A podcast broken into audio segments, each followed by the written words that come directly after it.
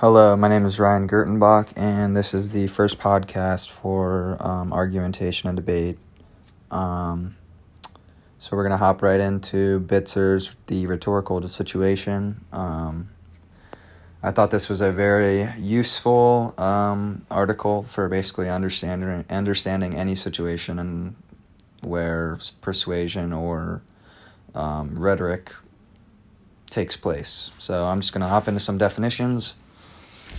Um, as Bitzer defines it in this article, a rhetorical situation is characterized by an exigence, an audience, and constraints. Um, the exigence is uh, an imperfection marked by urgency, um, or in other words, uh, something that needs to be resolved.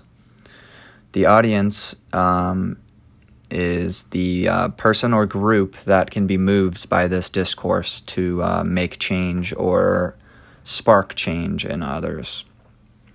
And the constraints are basically just going to be um, the the it could be people, events, objects, whatever, but they basically have the power to constrain decisions um, or modify the exigence. Um, so basically, um, you know, I don't have a ton of time here. I have to hop into the next article, but I just want to give a brief of understanding on what I got from this, and that is basically uh, a deeper understanding of uh, the different aspects of rhetorical situations and basically why why are they important in our lives and that is really to spark new ideas and create change in the world because without persuasion um, i think we would just be very closed-minded individuals and i just think it's very beneficial to always be open to rhetoric and I think it just overall improves our lifestyle and our education.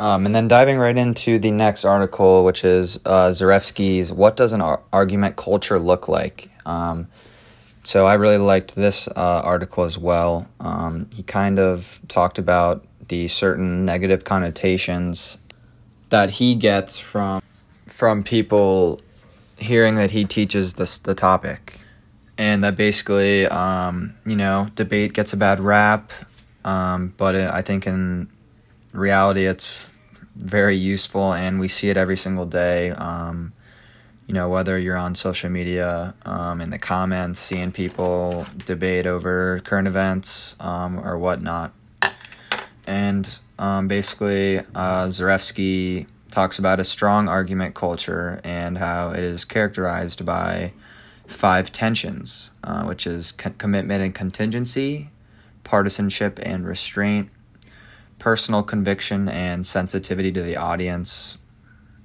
That's a big one, especially in today's world. Um, you know, you always have to keep in mind your audience. That's a huge thing um, with debate. Um, you know, whether you're going to use that to your advantage um, or not. Um, the others are reasonableness and subjectivity. I think this is um, another important one because you have to be reasonable. You have to try to relate, as we just said, to the audience. Um, you know, if you're going to be able to open up their minds to new ideas. As we all know, that's very hard these days.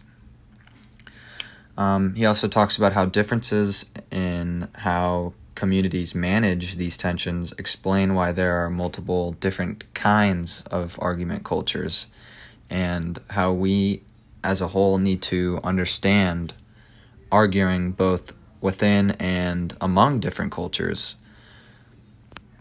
I think this is another great point. Um, getting, you know, to know how other cultures do things or how other cultures um, think um, is a great way for you know to take in new ideas or even um, improve your own culture.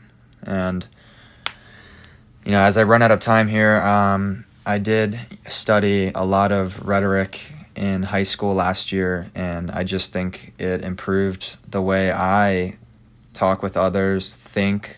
Um, you know, I'm very open to new ideas and um, also uh, in writing aspect, um, a lot of persuasive writing, um, and debates. So I'm, you know, excited for this class, excited for what it has in store this semester. Um, and this has been the first episode of the podcast for argumentation and debate.